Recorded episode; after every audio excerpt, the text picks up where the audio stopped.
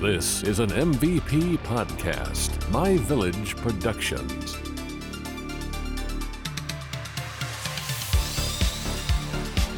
Welcome to Unsolved America, a show where we explore unsolved mysteries throughout the United States. I'm your host, Tiffany. And I'm your host, Andy. And each week, what we do is we take a dart and we throw it at the map of the United States. And wherever it lands, that is where our mystery is. This week, I landed on Wyoming. Let's investigate. Yes, Wyoming is probably one of my least favorite states. Why is that? Driven through it a few times, and it is boring. Has beautiful sights, though. Oh, absolutely. The scenery is beautiful. It's just, man, there's a lot of nothing in Wyoming. Oh, yeah. Just prairie antelope as far as the eye can see. At night, they transform into murderlope. Oh, goodness. Because they will jump out in front of your car at a moment's notice. Watch for those eyes. And it's so windy. The few times I've driven up there, it's just windy. Mm-hmm. All right. So the case that we are going to discuss today is the missing persons case of Christy Lynn Richardson. Oh, man. Who that is, you might ask. She is a widowed wife who took over her husband's trucking company in Casper, Wyoming. Okay. This company of hers made a lot of money. Oh, yeah. She was a millionaire. Oh, that's nice. When her husband passed away, she inherited a ton of money. Had she been working with him beforehand? Did it say? With the husband? Yeah. Yeah. It was his company, but she, I think, worked there side by side with him, like probably in the office. Probably like she did accounting for him or something, you know. Husband, wife, team, small business. Yeah. That must have been stressful to take on the entire company. Oh, I can only imagine.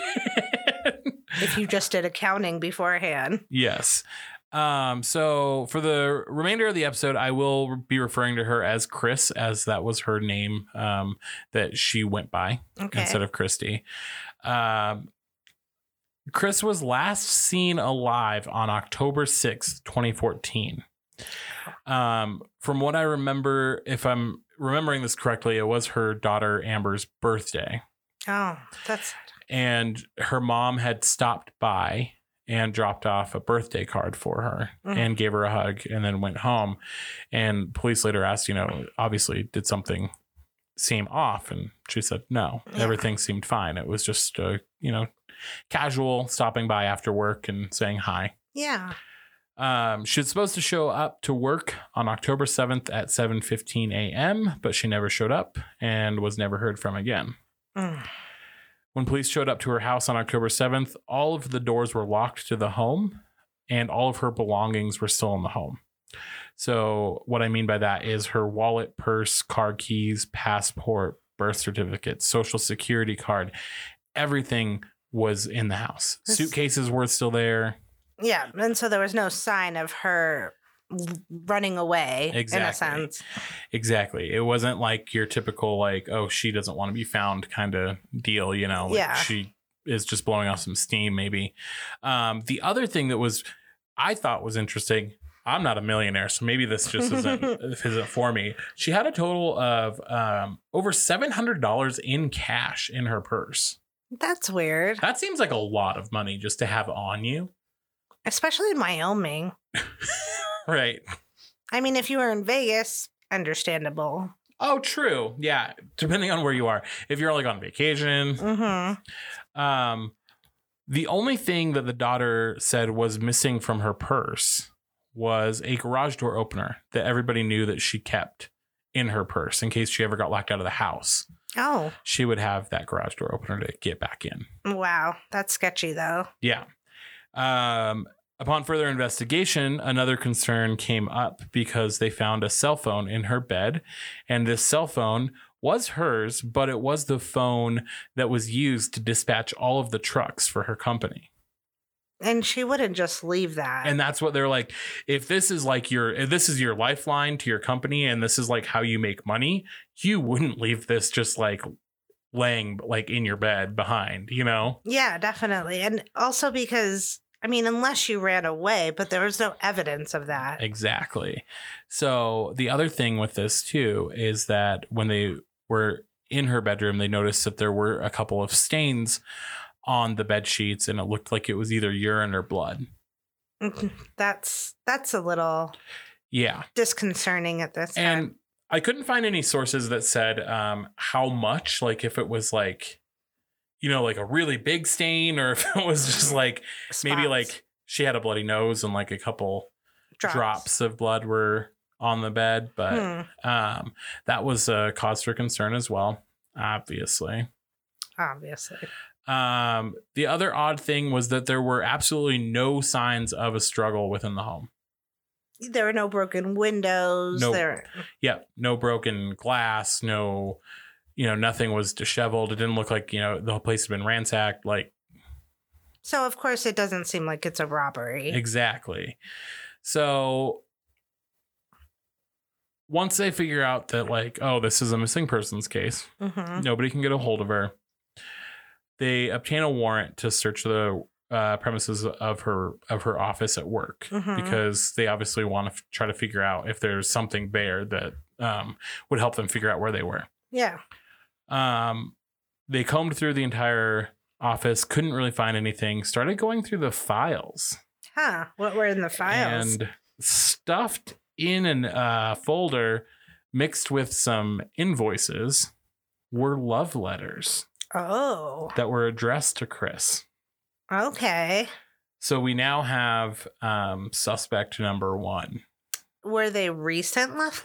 So what happened? The love letters were from a gentleman. His name was Bud Boyles. Oh, Bud. And he had been sending Chris love letters for quite a long time. When did her husband pass away? Oh, girl, that's the tea. So he had been sending her, or like giving her these letters even while her husband was still alive. And the husband confronted him several times. Like, I don't know what's wrong with you. She's not interested. But leave her alone. But if she's not interested, why is she keeping these letters? Well, I wonder if like the husband kept them like in case like they needed it to like as like claims to like fire him. Oh, maybe. You know what I mean? Like, yeah.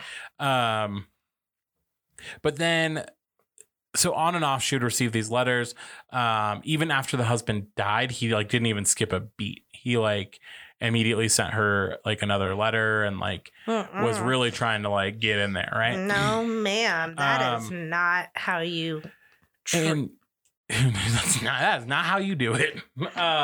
So then the other interesting thing, too, was that her kids knew about the letters, which was that's interesting to me. Like, so she obviously talked about it. It made her feel uncomfortable. It wasn't like a secret necessarily. It didn't seem like there was like an affair going on or anything. It's just like, yeah, like he won't stop sending me letters. And like her children even said like it wasn't she never sounded like she needed like interference or like intervention here. Like she didn't want to go to the police, and like she never mentioned any of that. She just said, yeah, he sent me a letter again today. Like, I don't understand why he won't just get the picture that I'm not interested.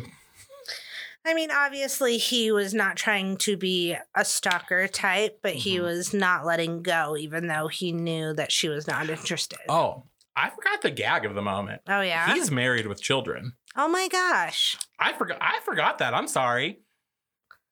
He's trying to cheat. So obviously she's really like, no, I'm not interested. What? Yeah. Gagged. So the police like mentioned when they were going through the notes, they started off just like sounding very like he was very infatuated with her. However, as they progressed, they started getting a little bit more aggressive with the language. Oh. And they could tell that like the infatuation was like really taking off. Like it was like in hyperdrive. Yeah, it was probably getting to that stalker moment. Yeah. So obviously they were like, this guy, we got to talk to this guy. Suspect number one. Only issue is they didn't have anything beyond the letters to convict him on anything. That was literally their only key to him, and everything else from him, like from his life, like checked out. He no longer worked there. He had quit like a couple months prior. Well, assuming he probably had an alibi and, you know. Yeah. And for a while, I think they didn't even like name him as like a suspect because like they just didn't have very much information to go on. Mm-hmm. So let's go back to another person of interest. Okay. In this. So Bud was kind of a dead end. Of course. We didn't really reach anything. Right. So investigating murder, you have to try to find motive. Who else would have everything to gain if the mom disappeared? Who gets the company? Exactly. Her children. So her children to this day in 2020 are still the only like, or one of the only like considerable like people of interest in this case. To this day. I mean, this is 6 years later. They took several lie detector tests. Everything came back inconclusive, as you can guess. And obviously they just don't have enough to just clear them. And the children have spoken out on it. And I get it, right? Because it's like, obviously you're suspect number one. And I think one of them even said that. Like, I understand why they would look at us because, hello, like we would be the only ones that would inherit anything from our mom disappearing. Yeah. So that was like a theory for a while, is that they hired somebody to abduct their mom. I mean, it's understandable. I mean, if somebody has a life insurance policy or, you know, can gain a lot of money from someone dying, they are honestly suspect number one. Oh, absolutely. That's money makes people do the craziest shit. Oh, definitely. I can't even imagine if you're about to inherit $1 million company. Oh, absolutely. I'm not saying that they did this, but I can understand when somebody does this. Yeah. And I think one of her son is actually like a criminal investigator. He's like in criminal law or something like that. So he even is just like, he's like, I'll cooperate with you guys 100% because I understand where your train of thought is. Mm-hmm. And so he's like, but you can look at everything in my life and you'll see that like I didn't do this. So come at me, bro. I mean, if he's in criminal justice, of course he's going to understand. Yeah. But it could also give him more of a leeway or more of knowledge to cover up anything as well. Exactly. So after the disappearance, after the considerable amount of time passes, obviously company gets passed to Amber and her husband. That's her daughter and stepson. Okay. Stepson. Son-in-law. I always say stepson. I don't know why. Son-in-law. Gets passed to them. They sold her house. Mm. And that's the other thing too, is like they had to sell her cars. They had to like pack up her house. They had to sell the house. 'Cause I mean, who's paying this mortgage? Right. I mean, I have my own mortgage to take care of. It's understandable. Mm-hmm. It would be more concerning if they did it the next day. Yeah. Like homeboy a couple weeks ago. Right. Right. Looking at you, Mark. Go back to episode 1 if you haven't joined us, if you're just now joining us.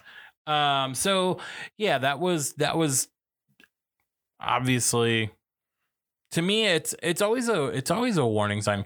I believe you said in that first episode too that, you know, by you selling their property and you selling the house and everything that they own, you're taking away something they maybe one of the only places that they really know. Right. And they can return to.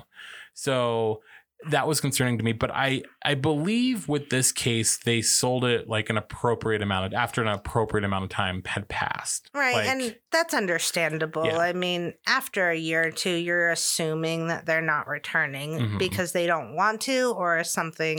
Well, and also I imagine the bank isn't like, you know, letting the mortgage go. Yeah. I mean, assuming that they didn't if they're millionaire, I imagine you probably just own your house, but property taxes, all of that, you right. still owe every year. So another theory that has recently come up, this was back in, I believe, like end of 2016, beginning of 2017. Okay. There is a project called the Stone Cold Project, where it's actually two psychics. Oh, my who favorite. I know, me too. I had to bring this up. Go check out their website. It's let's see here. I have it. StoneColdProject.com, and you can look up Christy Lynn Richardson, and it's two psychics, and they essentially attempt to make contact with the spirit of the deceased or the spirit of the missing person. Because for people, to give you like an understanding of it, like even if you're still alive, there's like a portion of your spirit that like can communicate beyond like you physically right. communicating. So with this, they were actually able to supposedly, I'm going to say supposedly, because I am a little skeptic with this kind of stuff. Of course, you have to be. They supposedly were able to make contact with the spirit of Chris Richardson. Oh, my gosh. And we got details. Like intimate details? Girl, I was actually really surprised because I was thinking they were going to be like, who killed you? And they're going to be like, it was a man, you know? Like, of course. Which you see all the time. Yeah. People who are fake will give you very generic and broad answers. Exactly. But we have like, so they asked like, you know, questions about like the location of the event. They said, you know, two suspects drove to Chris Richardson's house in a bright blue 2-door car. The car seems newer with no stickers or tinting to distinguish it. The car didn't seem out of place in the neighborhood. It has a large speaker system with large speakers in the back seat, cloth interior. The blue color is very similar to the color of the new Casper Police Department vehicles. Really? Two suspects parked their car in front of the house, but not in the driveway, exited the car, and went to the south-facing end of the house. One suspect tapped on the bedroom window. The second subject was at the rear of the house and waited. The suspects were watching the house for some time and knew the bedroom window, where the bedroom window was.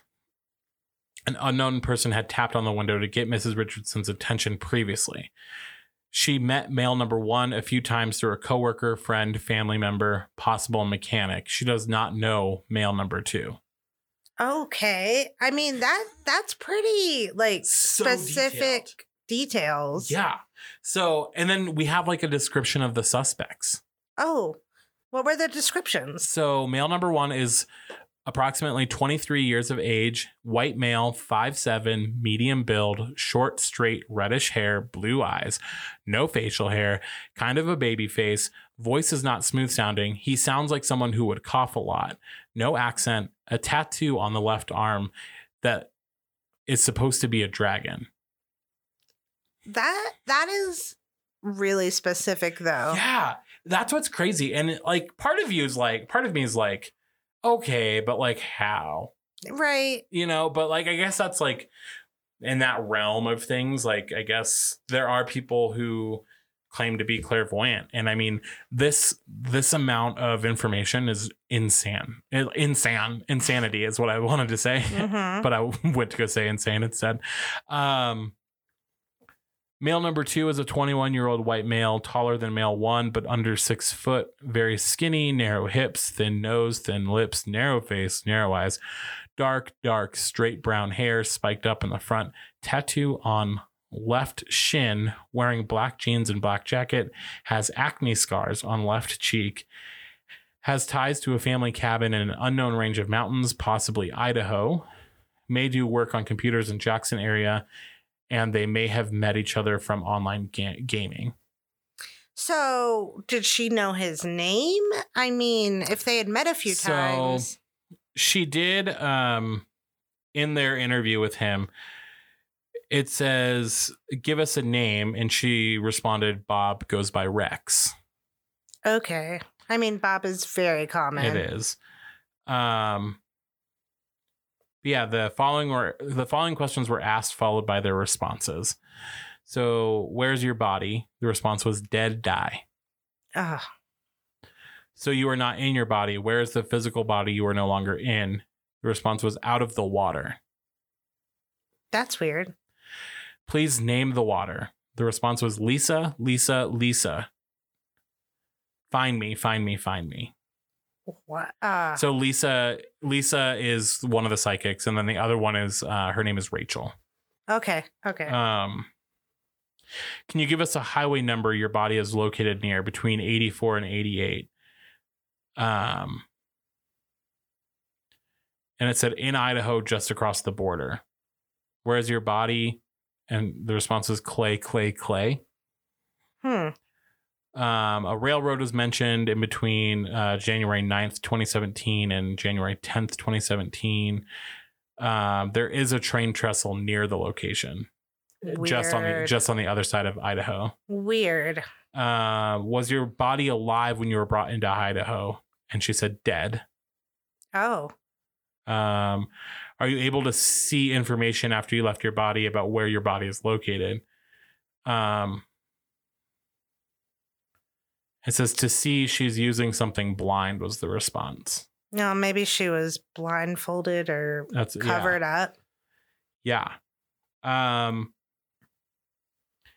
the police spoken to the person who did this to you? Her response was yes. Oh, shoot. How many times have they spoken to this person? Unknown. That means that they had him right there in front of them and they let him go. Was it someone you knew, not a stranger? They said, man, boy, very bad. She did know the person, claims Rachel. I don't know if that was intuition maybe or what. Give me a name or how you knew this person. Name Ken Kristen. Okay. What was the last thing you remember while alive in your body? Officer, I see Tetons. So that's a mountain range. Yep. So is the detective doing a good job? Or are they going to figure this out? And they said, and the response was the task team believes wrong. Oh my God. So yeah, I mean, this goes on for like a long time. They were able to contact or get a lot of information from this, and all of this information was relayed back to the police, and they said that they would look into it. Now, a company actually has begun a lawsuit against the police department in Casper, believing that they did not do enough to solve any, like, several crimes. There's like a list of crimes. Okay. And Christy Richardson's, unfortunately, is one of those. They believe that they just like shrugged it off like it wasn't anything serious. Which is so surprising because she was so well off, yeah, and a predominant person in the community, mm-hmm, and has this big trucking company that you would have, all eyes would be on that investigation. Absolutely. Yeah. Oh, I'll read a couple more of these questions from Lisa and Rachel. Okay. Let's see here. Mm-hmm.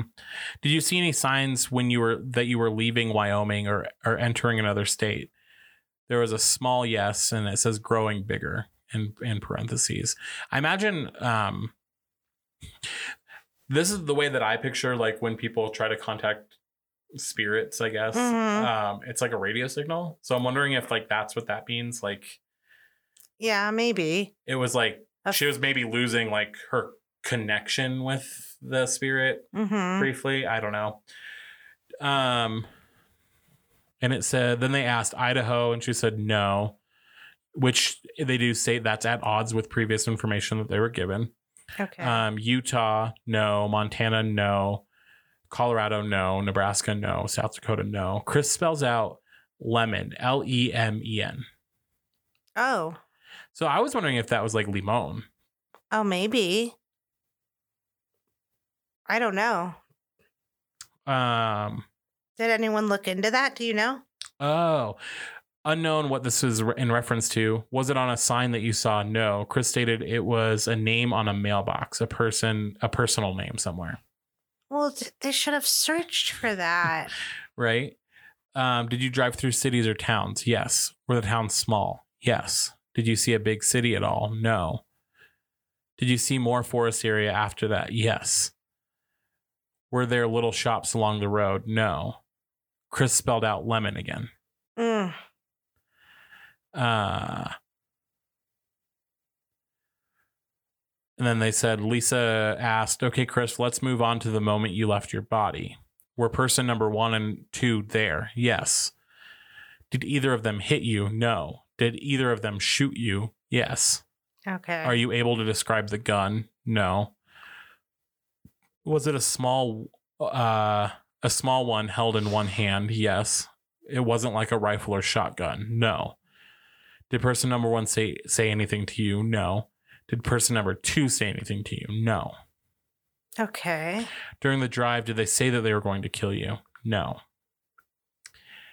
How many times did they shoot you? 1, yes. In the chest? No. In the head? Yes.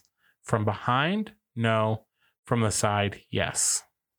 So I imagine it might have been like they opened the car door. Yeah. And then maybe that's what it sounds like.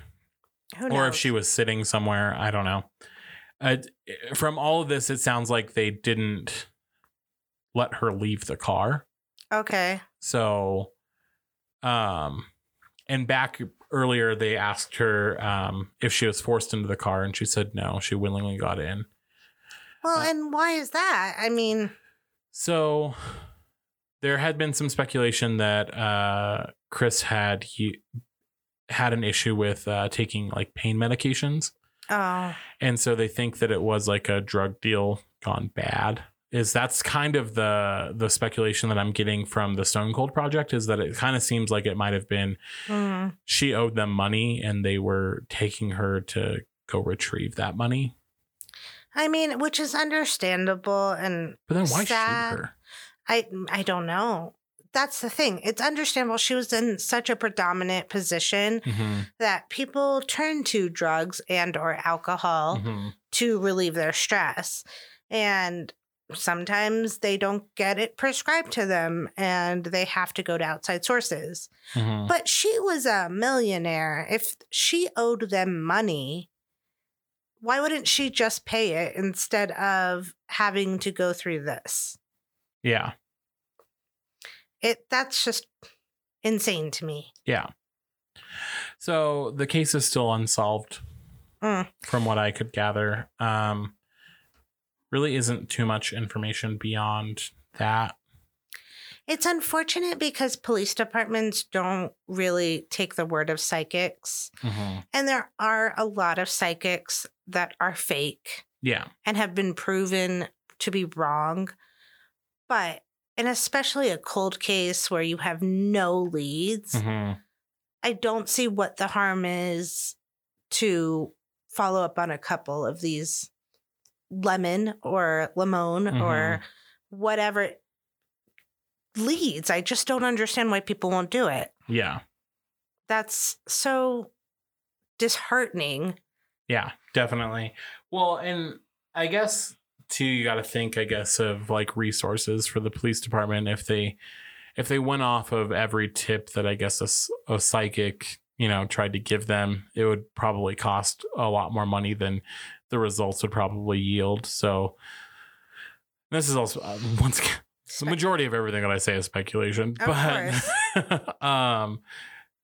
Yeah. It was just this one was just a little interesting. And back to your point that you made earlier, it just seems weird that more wasn't done initially from the beginning, because we have this woman who is a millionaire. If pop culture hasn't taught us anything, it's that people pay attention to people who have money.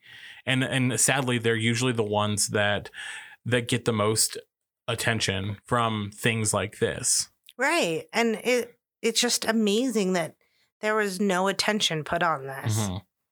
I mean, I don't even remember hearing about it myself. Yeah. And this was back in the 90s. No, it wasn't. It was 2014. I lied. I'm thinking of the previous case that I read. My bad. This was back in 2014. Yeah. And so, I mean, I don't remember hearing about this at all. And now if any celebrity or CEO would be in that position, it would be everywhere. Oh, absolutely. It's a little crazy. Thank you for listening to this episode of Unsolved America, hosted by Tiffany and Andy. Make sure to follow us on social media at Unsolved America 303 and subscribe to our show wherever you listen to podcasts. This has been an MVP podcast, My Village Production.